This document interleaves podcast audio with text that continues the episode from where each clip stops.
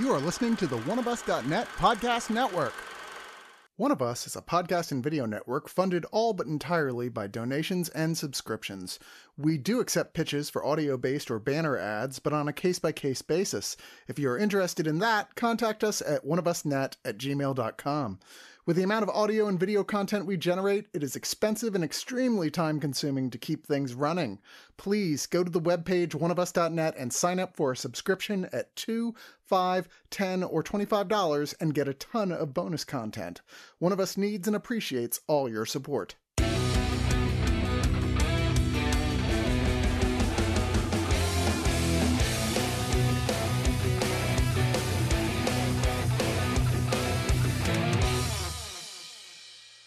Intrigue, deception, kidnapping, and petty theft make up the new film of Windfall, directed and written by Charlie McDowell, with story by Jason Segel, starring Jason and also Lily Collins and Jesse Plemons. As uh, Jason is a nobody, well, Lily is a wife, and Jesse is a C E O. There it is. Uh, this is the new film that we reviewed today, um, Windfall. It's been released on Netflix. You can already hear the sighs in my voice. the, the sigh. At the, yeah.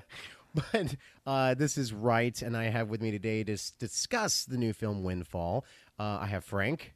Uh, I swear, by, judging by these character names, it's like Darren Aronofsky had a hand in them. I swear. And I have Elliot. Hello, hello. So Windfall is about uh, Jason Segel, who stars...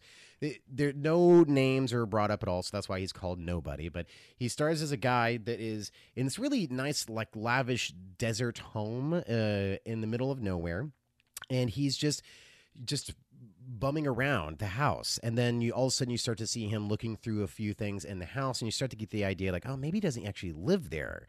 And then he starts to find some money, and he is almost out the door when he sees that uh, a man and a woman, wife and C E O, Lily Collins and Jesse Plemons, they're showing up in a car, and you're like, oh shit, they they live here, and he is like breaking and entering, and they come in, he tries to sneak around them, and then all of a sudden Lily Collins sees him right before he jumps out the door, and uh, he holds her hostage a little bit, and he holds them both hostage, and then the first next eighty minutes is just a talkie about him not explaining why he's doing this. Uh, and he doesn't necessarily have a gun, and he tries to leave at one point. It's um, it's a lot. It's a, I would say it's an admirable attempt at trying to do a very, very, very lo-fi Hitchcock. It's a lot, and yet at the same time, it's it's not a lot of anything at all. It's not much yes. of anything at all. I, mm. I would love to hear what you guys think about the new film Windfall. Elliot, why don't you take it away? Yeah, actually kind of like this one. Definitely more than it's sounding like you guys did. Um, I agree. I, I think this is pretty underwritten. I think this would have been like, there's a scene in the middle where a fourth character enters. Sure.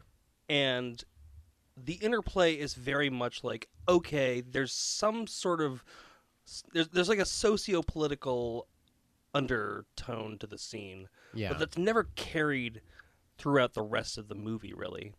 And um, and it was it was at that point that I was like, I kind of wish this was a play. Um, sure, there are sort of certain things that keep it from being a play, but um, yeah, this this I, I I don't know who Charlie McDowell is. He he did a, a film a couple years ago with. Um... Oh, gosh. Uh, I, I love her. She's from Mad Men and Handmaid's Tale. Oh, uh, Elizabeth Moss and Mark Duplass. The one I love. I'm looking at The one Wikipedia. I love, yeah. yeah that, I wanted to. I really wish I'd seen that one. I always meant to. Then it got taken off of Netflix. Yeah. But I did oh, see did. I, I did see the other one he did the, with Robert Redford, The Discovery. Oh, the one about, like, w- suicide is the way or yeah, something like that. Or that some movie, crazy. That movie was garbage. Yeah, yeah. I saw that, and I was like, it was a case of, like, wanting to like that movie a lot, but I, I do know what you're saying, Elliot, is that it, it it's definitely underwritten with like the motivations and maybe just the the ideas that it's trying to portray, because it has that social commentary sort of, but it's almost like it's it's almost giving the audience too much just to try to think about and try to decipher on their own, because Jason Segel's character purposely does not tell them who he is, why he's doing this, and he only sort of infers at the very end, and it's nothing specific at all. And I, it, it, it's very telling that that is a was a choice, because like, oh, what if the kidnapper or the guy who's trying to, you know, fuck over the C E O, what if he never told him why he was doing this? And eh, I, it just doesn't land very well, because it comes, it just. It just feels meandering and slow, and and then I don't care. And I don't, I because I don't care about his motivation. And I, I think that everyone's performance is just, except for Lily Collins at least, I think Jason Segel's is just uh, kind of like, eh, well, we'll we'll see what happens. It's just, it's not a huge deal. Frank, what did you think? You know, there are a lot of ideas that this movie is trying to talk about. Unfortunately, it's not saying anything profound about any of them. It's it's. It, it's, it has its aims in terms of what it wants to discuss, um, but it's not bringing anything new to the table. It's certainly not presenting them in a, no, in a novel way. I think with the exception of when that fourth character does come in, uh, I think that, you know, obviously he's, he's he's the purest and the most innocent, you know, seemingly of all the people we've seen on, on the screen so far. Yeah. And and he's gone in a very tragic way almost immediately. And for me, it's like saying, oh, you could you, look, you can do everything right. You can be a success, and you can, you know, do your own thing and not be a threat to anybody, and this world will still take you out so heartlessly. And I think that that's as close as this movie gets to saying something um, important or true. Um, I think as as a, as as a thriller, and this is being billed as a thriller, I really don't think this works. Uh, I don't think there's any th- room for surprises, um, or you know, the the twists aren't really aren't really that twisty. Um, yeah, I you know, for, and I think I think it's not for lack of trying. I think the performances aren't. I would think, well, Jason Segel is kind of shit. I got got to grant you that, but I did think that. For my money, Jesse Plemons was the most alive, only because he's got the interesting character. It's so, it's yeah. only gonna, it's, it's always going to be, I mean, the the heavy of the movie is always going to be the flashiest, uh, you know, role to play, and I think he leans into it a lot. And I think when this movie does work, is when it leans into its comedy. Um, I think the the when he has to make a phone call to his secretary, or whoever that person is, I think that I think it's hilarious. I think this movie has like a lot, because nobody in this situation, especially the Jason Segel character, is is used to being in this situation, and so I, I love the the the realistic like sort of awkwardness that they're all feeling like, well, okay, I guess we'll just sit here and talk with each other. Yeah, they're just kind of inept when finally yes. someone makes a decision to do something about the whole situation. And I was just reading some of the trivia, and I'm like, ah, that's what it is. And it's definitely more akin to what Elliot's talking about with like, this should be a play. And I was reading another comment about this is like, this should should this should have been a short film by by a long shot. And uh, the one thing I saw I was like, oh, so Jason Segel pitched this to Charlie McDowell, who also I just learned is married to Lily Collins, and yeah. um, pitched this over Zoom during quarantine in twenty twenty. So they shot this during COVID. I'm like, okay, I see what this is now. And you know that I, I will go back to like it is admirable to try to come up with ideas in very tr- obviously trying situations, and so I don't necessarily knock them for ca- trying to come up with a kind of a throwback throwback uh Hitchcockian thriller, but the the problem in the end is that there's it doesn't feel like there's a lot of stakes involved, because it's just like, so is Jason Segel, if he doesn't get like money, is his life utterly destroyed, or is he trying to, you know, get money to save his wife because she has cancer, or like what's actually going on here? And it just seems in the end kind of petty, which I guess at the end of the movie, you're kind of like, okay with what happens, which I'm not. And I don't know. It's, it's, um, what's, what's, unfortunate about it is that you really don't care about a lot of the characters except for the fourth character that shows up and uh Lily Collins. In a way, it's so sad that you don't, because I, I think it, it, they, it is a really big misstep that you that you you know so little about Jason Segel, um because if you don't at least understand why he's doing what he's doing, there's no reason to be invested in any of this essentially. And I think that that sort of blank slatedness about his character is so that you can project onto him. And this is sort of getting back to what I was saying about this being sort of socio-political commentary and how each of these characters really kind of represents an archetype or, or sort of like a segment of society almost. Um, mm-hmm. Now, I will say that um, for, I would assume, a fairly low-budget film, it does look really good. Yeah. I think that it's definitely well shot. I think for the most part, it's well directed. I just think the more the script was uh, just very flat in the end. But I think that, like, Jesse and Lily Collins are trying to give it their all in it, and I think Jason is Jason Segel is really just trying to do a very understated character, because I guess he understood that there's not a whole lot going on with his character, and we never know what's going on with his character. You just know that he's sad, and he wants to do this, and he wants to take quote-unquote revenge for something, even though it may not even be really affecting him for whatever reason he's going after Jesse Plemons' character. Um... But yeah, I man, I'm trying to think of like what else was in the film. That I mean, yeah, I think what you were saying also earlier, Frank, is that the comedy, when there is comedy, it was actually kind of funny. Mm. Yeah, no, it was, and I think it all stems from the fact that uh, you know he didn't he didn't come in to this expecting to take hostages. So everything, yeah. And I gotta appreciate that that everything is just by the seat of his pants. There's nothing methodical about this character. It's just uh, you know, it's just, it's always moment by moment.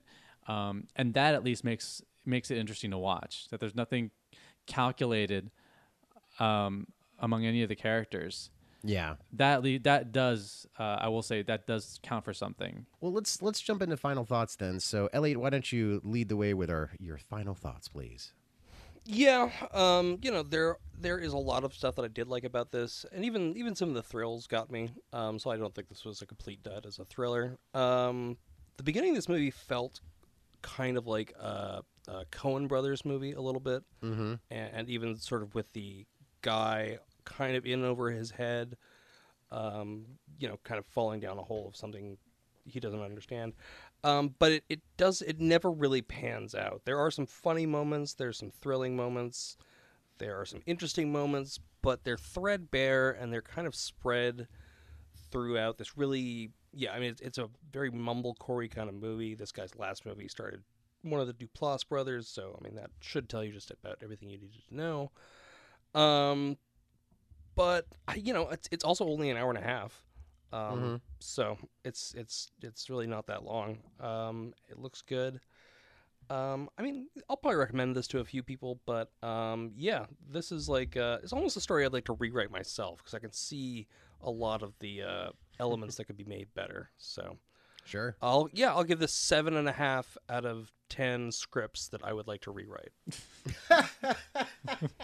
That's amazing. Frank, this was shot in Ojai, California, and it's impossible to make Ojai look anything other than picturesque and serene and dreamy. And I love the, that that um a, a story where everyone's in danger is taking place in a uh, in a really really like sweet and peaceful and serene uh, backdrop. I was I've always loved that kind of dichotomy um, whenever that comes up, and it works here. I think one thing that I was really impressed with right off the bat, uh, super impressed with, was the score. I think the score is so alive oh, yeah. and energetic, and it is animated. And yeah, I, I'm I'm I'm gonna try and remember the score by the end of the year and push it hard as I can.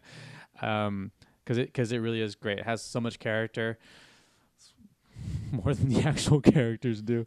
But but yeah, it's it's great. And I think um, this did remind me of an of an Alfred Hitchcock Presents episode. And, and Alfred Hitchcock Presents, it was one of the first anthology series um, ever. And it was really, really great. And uh, for those who have not seen it um, or have seen it, you some of you will know it, it that in later years it it, it went to uh it, it expanded to an hour, and it was called the Alfred Hitchcock Hour, from thirty mm-hmm. minutes to an hour, and the ratings plummeted in those last three seasons because it was so hard to find a story that could be uh that could fit into that one hour time frame and still maintain the suspense and the humor and everything that made the series entertaining from the from the get-go. And I think that's the same issue here.